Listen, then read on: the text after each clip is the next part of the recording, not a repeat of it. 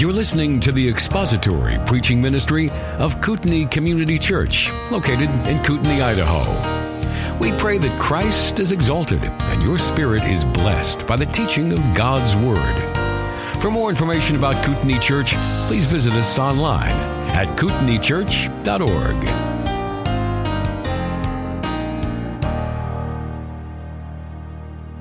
You will need to have your Bibles open to Hebrews chapter 12.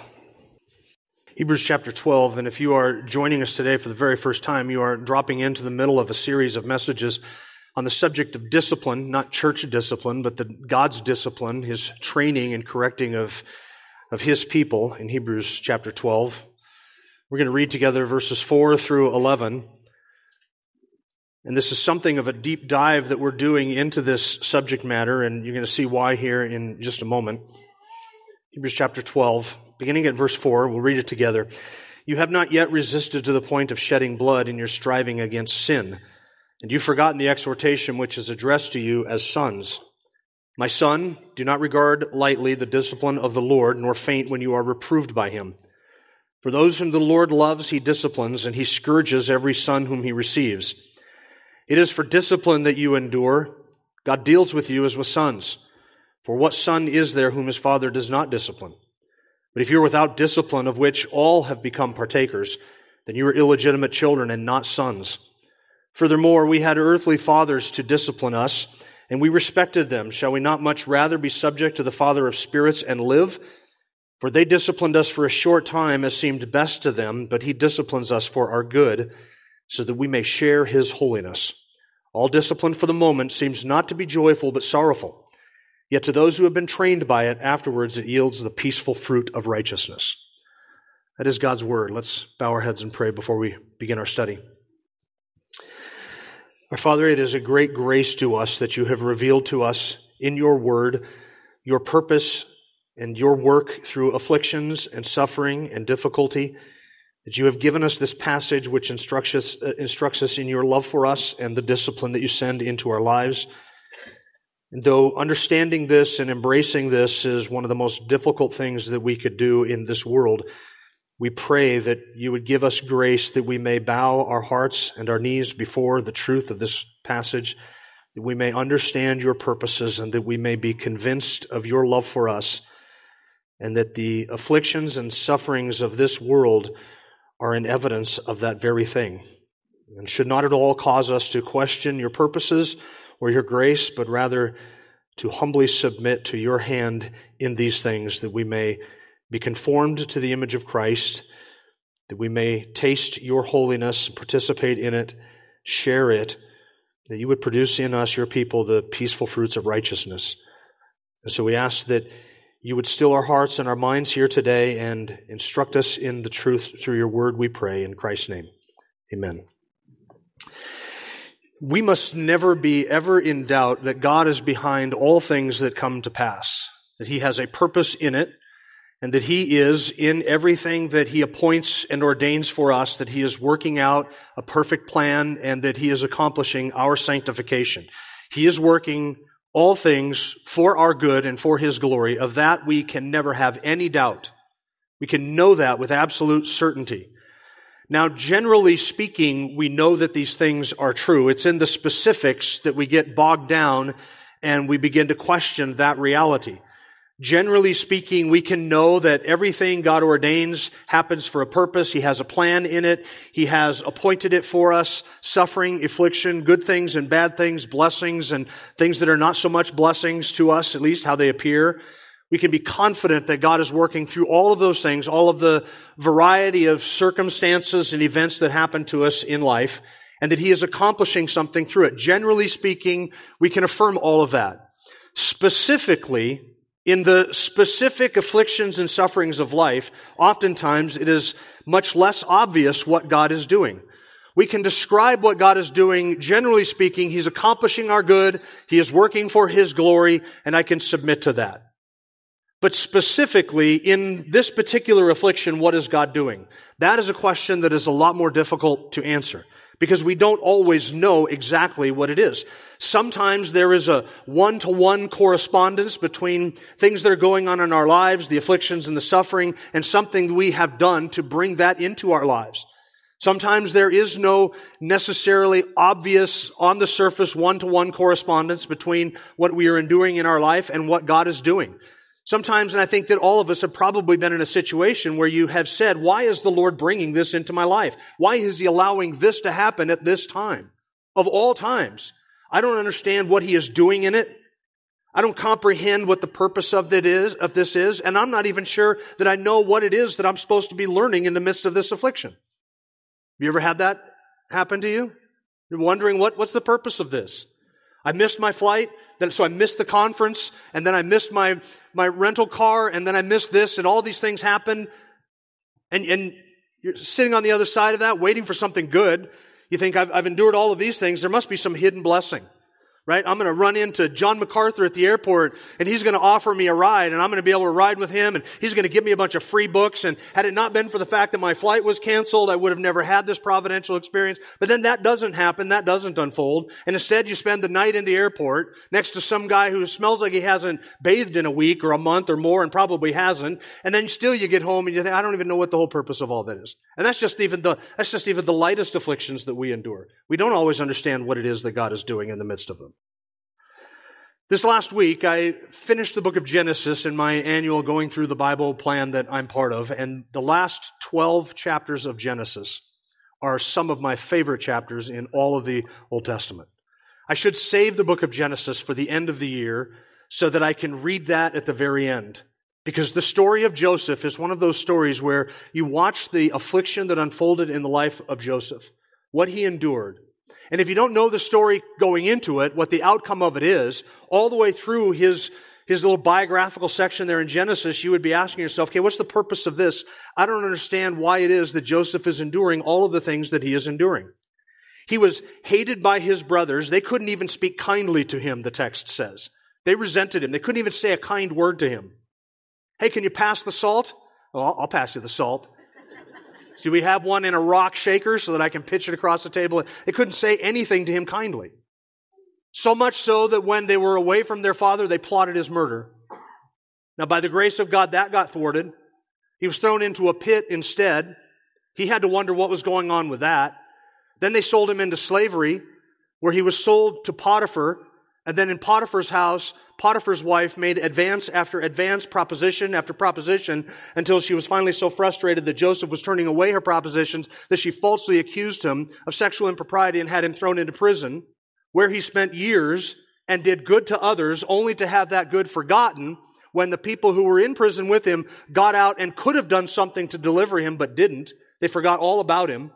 So sitting in an Egyptian prison after all of those things, Joseph had to wonder what in the world is going on with all of this all of the difficulties and the injustices and the hostility, one bad thing happening after another. And here I sit in a prison.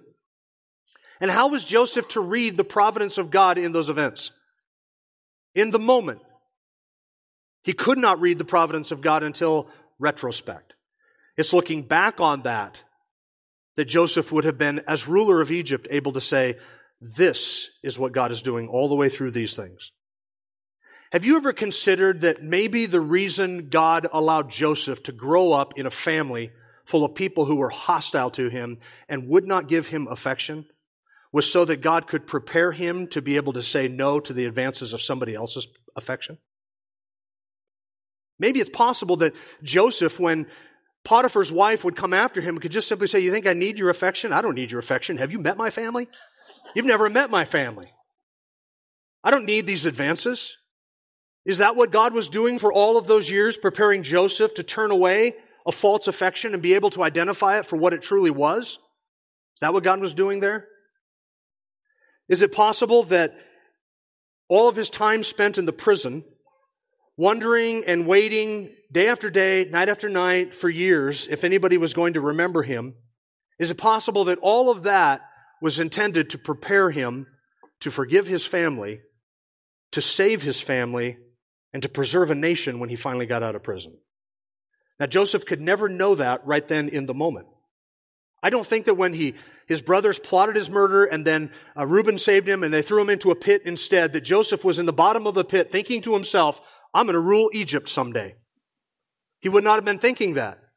Probably at no point until Pharaoh said, put a crown on his head and a robe on his back, did Joseph ever think, I'm going to rule Egypt someday.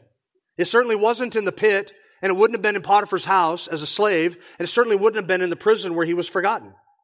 In the moment, it is very difficult to read the providence of God in the sufferings and afflictions that He appoints and ordains for us. But in retrospect, we can look back on it and, and see it for what it is, see it for what is obvious.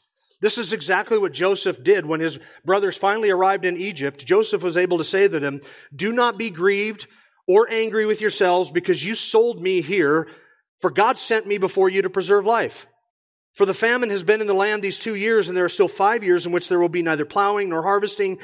God sent me before you to preserve for you a remnant in the earth and to keep you alive by a great deliverance. Now therefore it was not you who sent me here, but God. And he has made me a father to Pharaoh and lord of all his household and ruler over the land of Egypt. Joseph understood that in retrospect. Not in the moment of the affliction. It's in retrospect that Joseph was able to say, this is the hand of God and he has been preparing me for this this whole time. And before that were to happen, Joseph could not, apart from divine revelation, have any way of seeing the circumstances as they unfold and be able to predict what it is that God was ultimately going to do through those circumstances. So through all that Joseph endured, over the course of his life, God was training him and preparing him and molding him and shaping him for his purposes. And though Joseph could be excused for his ignorance that he would someday rule Egypt, he could not be excused for his ignorance that God was in some way doing something in Joseph and for Joseph through all of the afflictions.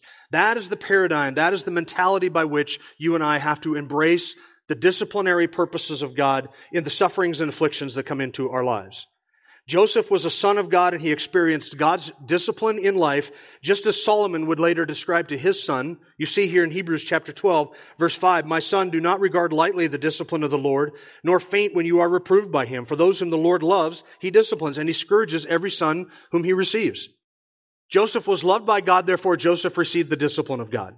That's the afflictions and the sufferings and everything that come into our life that are intended to train us, equip us, motivate us, encourage us, and strengthen us for the work that God has for it. Joseph could not have avoided it. The afflictions were appointed by God and they were God's doing. That's why Joseph at the end of it was able to say, you didn't send me here. God sent me here. Now what could his brothers have said? No, no, no. We sold you. We, we got the money. We sold you into slavery. We took your robe, we dipped it in an animal's blood, and lied to our father about it. That wasn't God who did any of that. We did that. And Joseph would say, You didn't send me here. God sent me here for a purpose that you didn't even know you were being used to accomplish. And yet all of the suffering and afflictions that have come into my life as a result of your hatred for me have only accomplished this, the preservation of Egypt, the preservation of our lineage and our family, and the good that God is going to do to you and I through it. It's in retrospect that Joseph could see all that God was doing. He could not know that he would eventually save Egypt and his family, but he could know that God was going to do something in him. And God demands of us, he calls us to at least believe that much. He doesn't call us to be able to explain all the minutiae of what he is doing. Charles Spurgeon, if Joseph had been alive when Spurgeon was preaching, Joseph would have agreed with what Spurgeon said. Spurgeon said this There is no attribute of God more comforting to his children than the doctrine of divine sovereignty. Listen, under the most adverse circumstances, in the most severe troubles, they believe that sovereignty hath ordained their afflictions, that sovereignty overrules them, and that sovereignty will sanctify them all. Close quote. Under the most adverse circumstances, in the most severe troubles, they believe that sovereignty hath ordained their afflictions, that sovereignty overrules them all, and that sovereignty will sanctify them all. This is the humble mindset by which the child of God kisses the rod that strikes his back. That's our mentality. Kiss the rod. It is an expression of God's love for us, His infinite eternal, all wise, omnibenevolent love for us, his redeeming love that chose us from before the foundation of the world and has saved us and sanctifies us and secures us everlastingly, that love that the Father has for His own, that is the love that is behind the rod. And if you and I understand that even in the most adverse of circumstances, God is using those things for our good and for His glory and even for our eternal good, not just our temporary good, but our eternal good, then you and I can turn around and we can kiss the rod that strikes us. Because we know that it is out of deep affection from that quote that I gave you last week from Spurgeon, the rod is baptized in his deep affection before it is ever laid to the back of the believer. That is what we must know. That is what we can know.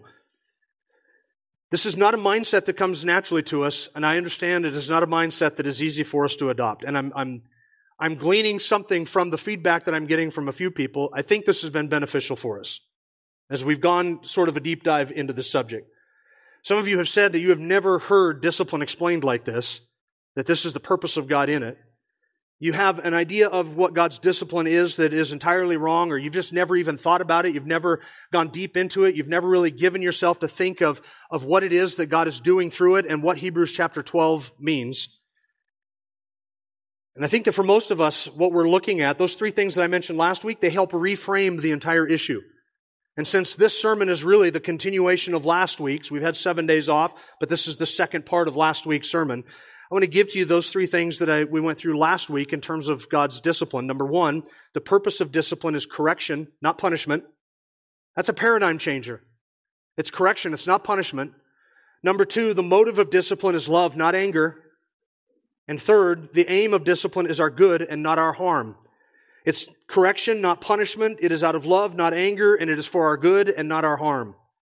Those three statements, which are all borne out here in Hebrews chapter 12, they frame the issue of discipline, God's discipline for us. And I'm going to give you another one that will help sort of revolutionize the way that you think about discipline. And here's another one. This is, you could call this number four if you wanted to, if you're caught up into outlines and you want to have one. Okay, this would be number four. The purpose of this passage is encouragement and not warning. It's encouragement not warning. Most of us, when we read Hebrews chapter 12, we think that this is a warning passage. It's not a warning passage. There are five warning passages in Hebrews, right? We've gone through them. Chapter 2 and 3, chapter 4 and 5, uh, chapter 6, and there's one in chapter, what was it, 9 or somewhere in there, 10 maybe, forget where it was. That's the fourth one. We have one more that is ahead of us. It starts down in verse 19 or so. There are five warning passages in Hebrews. This is not a warning passage. This is an encouragement passage.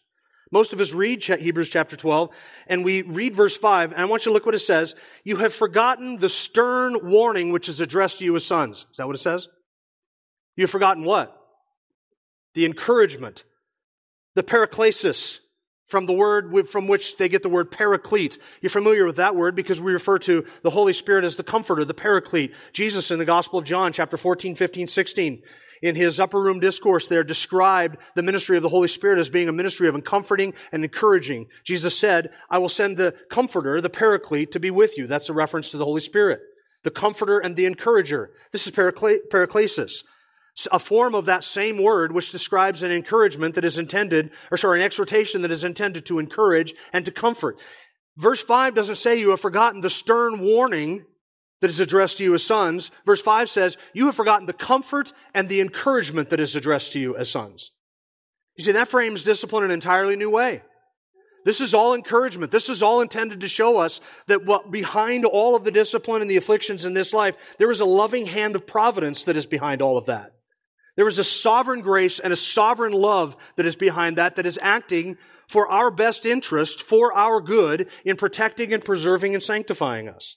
Therefore, when we face discipline in this life, we are intended to be encouraged by that. And yet that is not the perspective that most Christians have about discipline. Most Christians read Hebrews chapter 12 verses 4 through 11, 4 through 11, and they think that this is a warning passage.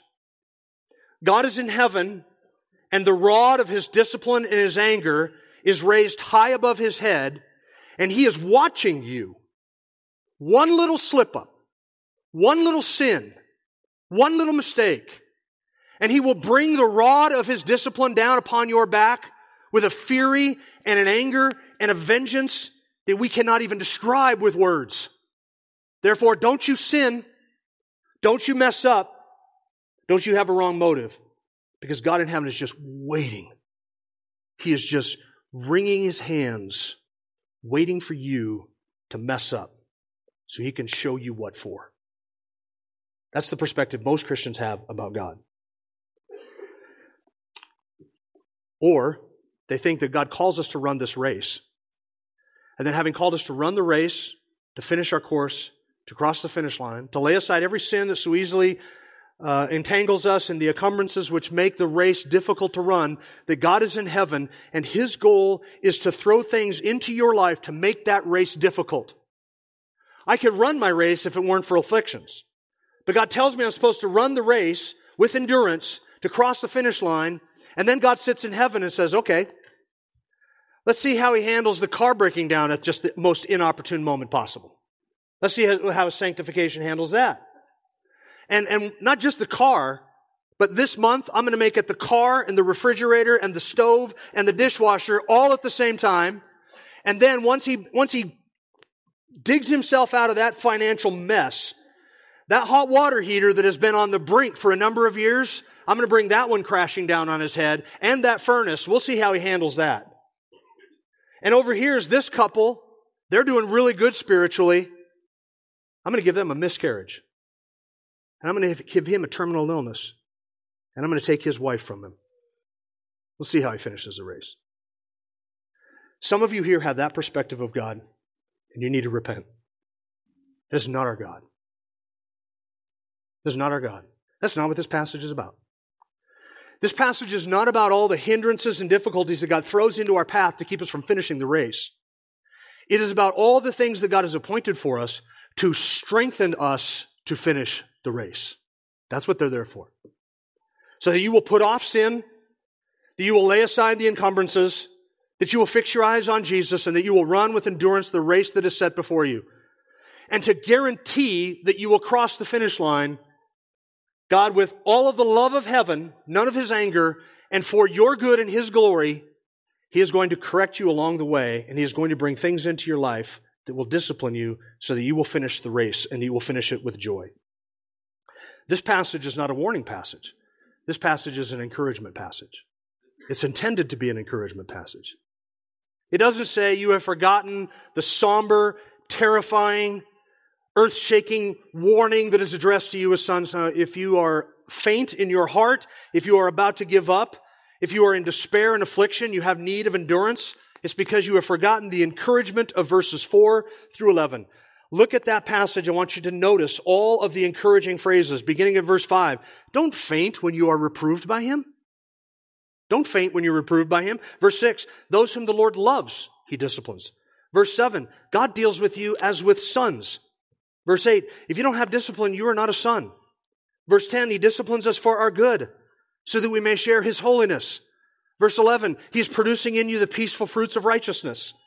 Every phrase of this passage is intended to be an encouragement, an exhortation, a comfort to us, so that we look at afflictions and sufferings in this life and we don't view them as God's hammer coming down on us in His wrath for our harm, but as God correcting us out of love for our good. And we don't view the afflictions and sufferings of this life as something that God is doing in order to trip us up so that we don't finish our race, to see if we're really going to be able to do what He's called us to do. No, instead, they are the things, the elements of training that God brings into our lives to strengthen us for the race that is ahead. This is a passage of encouragement. And because this is so misunderstood and often abused in church teaching, we are well served to take more than just a couple of moments to think through the implications of what we are seeing here. So I mentioned earlier that Last week, I gave you those three statements. The purpose of discipline is correction, not punishment. The motive of discipline is love, not uh, uh, love and not anger or wrath. And the aim of discipline is our good and not our harm. And one thing that we need to get to now is some of the applications of these issues in the scenarios that come up in day to day life. We need to think through these from a biblical perspective. And that's what I want to do with the rest of our time here. Everything that follows was intended to be at the end of last week's sermon. We got to what ended up being the end of last week's sermon and realized if I go all the way to the end of that, I'm not going to answer any questions. I'm just going to raise more questions than Hebrews chapter 12 will answer. We need to take the time to think through what this means for us in the day to day afflictions that we endure. So I mentioned a number of questions for which Hebrews chapter 12 does not give answers, but these are the things that pop into our minds. How often should I expect discipline? How severe will it get? How long will it last? What form will it take? What sins bring disciplines and which one does the Lord's, which sins does the Lord let slide? What am I to learn in the midst of the discipline? What are the specific lessons? How does discipline affect those around me? My children, my spouse, my family, my church. Is all uh, difficulty discipline? And are the difficulties that come into our life, are there some of them that are not discipline? And how do I know when it's just difficulty of living in this world and, and when it is discipline? But with these three principles in mind, the purpose is correction, not punishment. The motive is love and not anger, and the aim is our good and not our harm. Now let's walk through a couple of scenarios and say, how do these principles inform how I view an, an example of affliction or suffering that comes into my life? Here's the scenario. A natural disaster strikes or a man-made disaster strikes. Could be a hurricane, a tornado, an earthquake, a mudslide, or a war. A disaster strikes and it affects more than just one person. Let's say in our scenario or imaginary scenario that it takes out two people's houses. They're right next door to each other. It's a mudslide. Two of them are entirely wiped out. And the result of this disaster on these two people is identical. They lose all of their earthly possessions. Their computers, their clothing, their food, their appliances, everything is completely destroyed, and they are left with nothing but the shirts that are on their backs. In the very same event, God is working in multiple ways to accomplish multiple things on multiple levels in multiple different peoples and people groups. So let's walk through it. To the believer, God is using adversity as discipline and training. Okay? So we have our two men, unbeliever and the believer. Let's deal with the believer first. In the life of the believer, the Lord is using that adversity as discipline, as training, as correction. God intends in that mudslide for the believer, that believer's good. That's all that the Lord intends for it. The Lord has no evil intentions at all in that mudslide for that believer. None. There's not a, a frown. There's no condemnation. There's no scowl on God's face at all. God intends that event in the life of that believer for good and only good. So what is the Lord doing? He might be in the life of that believer, setting that believer's affections on heaven where nothing can destroy, where moth cannot destroy and rust cannot take away our inheritance, where we have an inheritance that is imperishable and undefiled and will not fade away in heaven, waiting for us who are kept by the power of God so that we may receive that inheritance. He fixes our eyes and attention on that, reminds us of our heavenly home. In the life of that believer, the Lord may be divorcing that believer's affection from the things of this world and setting his affection in his mind on the things that are to come, drawing him nearer to the Savior and sanctifying him, giving that believer opportunities to share the gospel with his neighbor who is an unbeliever. For the purpose, a number of different purposes. So those are just a few of the things that God might be doing in the life of a believer to accomplish all of these purposes. And here are just a few of the purposes. Number one, preventing sin. That believer may be reminded by that tragedy that his material, that his life does not consist in the material possessions that he has. And his fixing of his heart upon those material possessions in the future may be the very thing that God is preventing by taking the material possessions from him. In other words, though what he possessed in that moment may not be a snare to him, it might have been a matter of weeks, months, or even days before his affections got set on that, and that those things then became a sin to him. So God may be preventing in the life of the Christian sin that is, he knows is going to take place by taking from us something or by sending us through an adversity. It may be that he will prevent, uh, he will comfort those or, or be equipped to comfort those and lead in comforting those who face similar difficulties. It might be that God is preventing the sin of apathy or indifference, spiritually speaking, in the life of that Christian. Or he is preventing the sin of making compromises doctrinally or spiritually or financially or with his integrity in order to hang on to those things later on. He gives the believer no opportunity to make those compromises if he just takes everything from him. In, in so doing, he prevents sin. It may be another, another purpose, maybe that God is training that believer to respond properly and to comfort others who go through similar things. So that a year, five years, ten years, fifteen years, maybe 25 years down the road, that person, that believer who has lost everything will be able to comfort somebody in a very similar situation and share with them the love of Christ and say, I understand what you've gone through. Here's what I learned in the midst of that. Let me pray for you. How can I help you out? He is equipping that believer for future service and future comforting. This is why Paul says in 2 Corinthians that God comforts us in our affliction so that he may train us how to comfort others in their affliction. God is accomplishing that in the life of the believer. And then God does something in the church body as well, doesn't he? Because the believer who has everything wiped out suddenly is surrounded by people who are learning how to, to give and to love and to provide and to help. That disaster serves as an outlet for others to use their spiritual gifts for the benefit of the body and for the benefit of those who suffer. Others then, by observing that, even though they themselves have not had everything taken from them, they observe it and they learn similar lessons just by watching from a distance what is going on. It displays the grace of God in the life of the body and in the life of the person who undergoes those afflictions all at the same time. This is why, look down at verse 12 and 13 in our passage. Therefore, strengthen the hands that are weak and the knees that are feeble and make straight paths for your feet so that the limb which is lame may not be put out of joint, but rather be healed. What is that a reference to? That is a reference to the work of the body in coming alongside those who are under discipline or enduring adversity and the role that they have in strengthening those whom God is taking through difficult times. There's an ad- address there to us as a body of how we handle the believer when he is going through disciplines or, or afflictions. But what about in the life of the unbeliever? Remember, our mudslides taking out two houses, the believer and the unbeliever. God's doing all these things in the life of the believer, accomplishing all these various purposes, and it might be myriad of different purposes and things that God is doing, and not any one thing, but maybe half a dozen or more of those things. Oh, the wisdom of the knowledge of God, how, how his mind is past finding out. Who has been his counselor? Who has been his instructor? You just look at what God might do through one event. And then we compound the complexity of the mind of God in that He's doing something else in the life of an unbeliever. So the, in the work, uh, in the life of the unbeliever, God is at work to warn him of the judgment that is to come. To remind him that there is a righteous indignation that even right now is being poured out from heaven against all ungodliness and unrighteousness of men who suppress the truth in unrighteousness. God is a God of wrath and He's pouring out that wrath even in this world now. And the expressions of His wrath in this creation are reminders that there is a judgment that is to come and that all men will stand before Him and face that judgment. It is for the unbeliever a harbinger of a wrath that is to come. A time when he will lose everything, all his barns.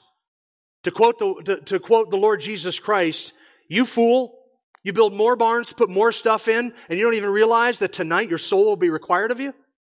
And you're planning for the future as if you have some lease on the future that is irrevocable and you don't. So the unbeliever learns that lesson. In a Psalm 73 style judgment, the Lord pours out upon the wicked prosperity and wealth so that he may lift up the wicked and make him ripe for the judgment of God eventually. And then when he falls down, his destruction is sudden and his destruction is complete. And the wiping out of every earthly thing in this world that the unbeliever has is a reminder that there is an even greater loss that is to come when he will lose not only everything in this world, but he will lose even his own soul. It's a warning of worse judgment. And what is the purpose of God's warnings of judgment in the lives of unbelievers? He's warning the unbeliever. Uh, he is giving a warning to the unbeliever that we're all going to die, that life is short, that riches make themselves wings and fly away. In the words of Solomon in Ecclesiastes, the Lord is teaching to believers and unbelievers through disasters like that. He is teaching them that life does not consist in your material possessions. And they ought to be looking at something else. That you can have your gardens and your houses and your building projects and your barns full of wealth. And then, as Solomon says, you're going to die. You're going to turn it over to his son. And who knows whether he'll be a wise man or a fool. And it might all vanish in one generation. The wicked is reminded that eventually that is going to happen. To what purpose? To bring him possibly to repentance. It might be that that is part of God drawing the wicked person to himself. It might be that this tragedy may be used by God to save unbelievers around that wicked person who see it and are reminded of what God is doing. It might be that the purpose of God destroying the wealth or the possessions of a wicked person is to harden their heart, just like he did Pharaoh. You've rejected my grace, you've rejected my truth and I will harden your heart through this. And how many wicked people have you seen go through difficulty and adversity and you present the gospel to them and they're harder afterwards than they were before? Why is that? Because one of the things that God does in the hearts of wicked people through adversity in this life is to harden them for the judgment that is to come as an act of judgment in this world, just like Pharaoh. Now, in our scenario, what is the difference between those two people? There are three distinctions. Number one, their relationship to the God who ordained and appointed that disaster. God deals with you as with sons. God deals with them as with enemies. That's the difference. Therefore, his intentions or his motive in the event is different. His motive in the event of the, in that event for the believer is their good. It's their good. It's love. His aim is their good. His purpose is correction. He is preventing sin. He is purging sin from their lives. He is, he is strengthening them to cast away every sin and entanglements that, so that he can run his race. But in the life of the believer, God's wrath is being poured, or the unbeliever, God's wrath is being poured out. And it is not intended for that unbeliever's good, but for his harm as an act of judgment, unless God uses it to bring them to saving faith. In which case that person becomes a believer, and God's intention towards that unbeliever, even before he was a believer, was because that unbeliever was one of his, and that disaster was intended to bring him out of his unbelief and make him a child. So in that situation, God's intentions toward that unbeliever are ultimately good. Once we understand that the afflictions of this life are for our good, they're not from not for our harm, they're not from anger and wrath, but out of love, and that it's not punishment, but it's correction, then you and I can begin to frame the things that happen to us in this life and say, okay, God is accomplishing these things. I must always remember that He deals with me as with sons. If I'm in that category, I can never question that truth. My children, in growing up, did not always understand everything that I was doing for them and to them in the moment. They can't understand that. But the one thing that they could never question was that I loved them, that they were my children, and that I wasn't spanking the unruly kid in Walmart for one reason, one reason only. That's not my son. But I discipline my own children. And they might not understand what's happening in that moment. They can know this I love them, I intend their good. They can never question that, and they're my children. It's the same thing with us and the Heavenly Father. I, may not understand everything He's doing right now, but I know this He deals with me as with sons. If that can frame my understanding of affliction and discipline in this life, then I know it is for my good, not my harm. It is out of love, not of wrath. It's not punishment, it's correction, it's training, it's discipline. Let me give you a couple other scenarios, and these will be quickly uh, quick and easy. We could apply the same paradigm to persecution, can't we? Let's back up and talk about that. What about persecution? I don't know if it's ever going to come to America or not. Seems to be trending that direction, but you never know what the future holds. So, how do we handle persecution when it comes? We understand, of course, that God is sovereign over it, that He rules the nations. And here's something crazy God is wise enough to take the evil of sinful men and use it for the good of his believing people. He does this. So, a wicked person may intend persecution to accomplish the destruction of the church. God uses it for building up the church, for purifying the church, for disciplining his people, for the good of his people. God uses sin, the sin of others, sinlessly. As we have to keep in mind. God uses sin sinlessly, without creating the sin and doing the sin and therefore being morally culpable for the sin. God takes the sin of other people that is intended for our harm and he turns it to use it for good. And in so doing, he is heaping up judgment upon those whom he will judge and he is accomplishing the good of his people. And what is the good of his people? All the things that I've listed. So what does persecution do in your life or in my life? I would submit to you that it might do, do two entirely different things that the one event in the life of two believers, two Christians, can accomplish two entirely different purposes. And God knows all of that. Oh, again, the wisdom and the knowledge of God. Who has been his counselor? Who can know his mind? Who has instructed the Lord? If he's doing all those things for all those people in any one event, one event can unfold and God can accomplish thousands of things in the lives of thousands of people to accomplish thousands of things that will go into eternity. And he, he knows it all. He plans it all, he orchestrates it all, and he works it all for the good of his people. Like Joseph, his brothers intended one thing in selling him into Egypt. God intended something else, which is another thing that Joseph said to his brothers in the book of Genesis toward the end. He said, What you intended for evil, God intended for good. The same word intended. Both God and his brothers intended, same word, the same event, but one of them intended it with a holy will, and one of them intended it with an evil will and in the life of Joseph and Pharaoh and Potiphar's wife and all of Egypt. Do you understand that what God did to Joseph in, in allowing his brothers and causing that his brothers to go their own way and to hate Joseph, that ended up saving two nations. Millions of people were affected by that for all of eternity. God was doing all of that through the adversity of one man at the end of the book of Genesis. Could you have known that? We could not. So, what if the believer, then, in this scenario, they lose the house or whatever imaginary scenario you want, what if the believer is married to an unbeliever? Oh, that changes things, doesn't it? No, it doesn't. Don't nod at me. It doesn't change anything. God is still doing in the life of the believer these X number of things, and in the life of the unbeliever, something entirely different. So it doesn't change anything. You just have still two people now not living in two different houses, but in one house. So in the life of the believer, God is doing a bunch of things. In the life of the unbeliever, God is doing a whole bunch of things. Even if they're the only family on the block whose lives were destroyed by the flood, God is still doing something in them. What about the children? What does God intend with the children? Well, are they believers or unbelievers? God might be doing something in the life of the child that he is not doing in the life of the parent and not doing in the life of the other person. What if you have two people married to, together and they are both believers, but one of them is being disciplined severely or strongly because of something that they did? How do I cash that out? That's going to affect the spouse, isn't it? It will. So is the spouse able to somehow throw up a firewall and say, okay, the hammer's coming down on you. You get that. I'll be over here on the other side protecting me and the kids.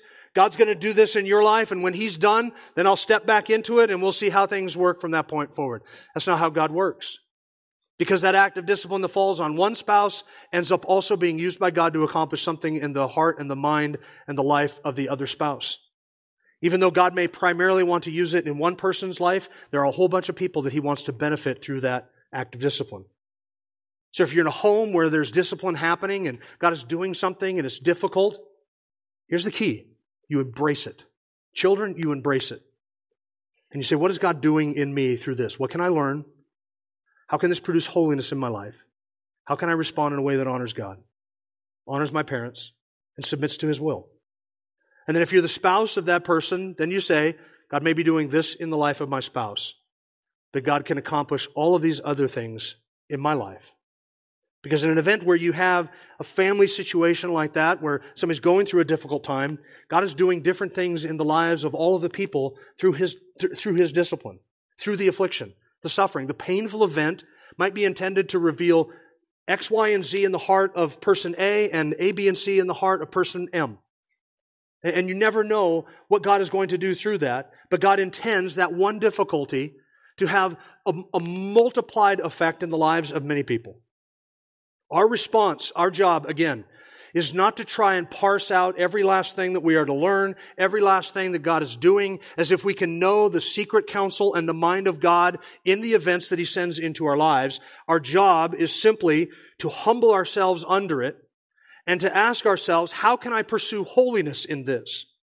Scripture tells me down in verse 14, pursue holiness or sanctification without, no, without which no one will see God. I'm to pursue holiness in the midst of this difficulty. So how do I do that for the glory of God? Because if I'm not being sanctified in some way through this, it's evidence that I don't belong to God. So if I belong to God, then the purpose of this trial is my sanctification. Without that sanctification, I'll never see God. Why? Does that make my own personal sanctification the means by which I am saved? No, it is the evidence of my salvation. So that that sanctification there is present because I'm a child of God and God sanctifies all His children. So if you have no sanctification, it's because you've had no discipline. And if you've had no discipline, you're an illegitimate child. Therefore, you will never see the face of God. Those without sanctification will never see God because they've never endured the discipline that produces sanctification, and they've never endured the discipline that produces sanctification because they don't belong to Him. God reserves the blessing of discipline for those of us who are His children. He loves us just that much that He will accomplish our salvation or sorry, our sanctification through that.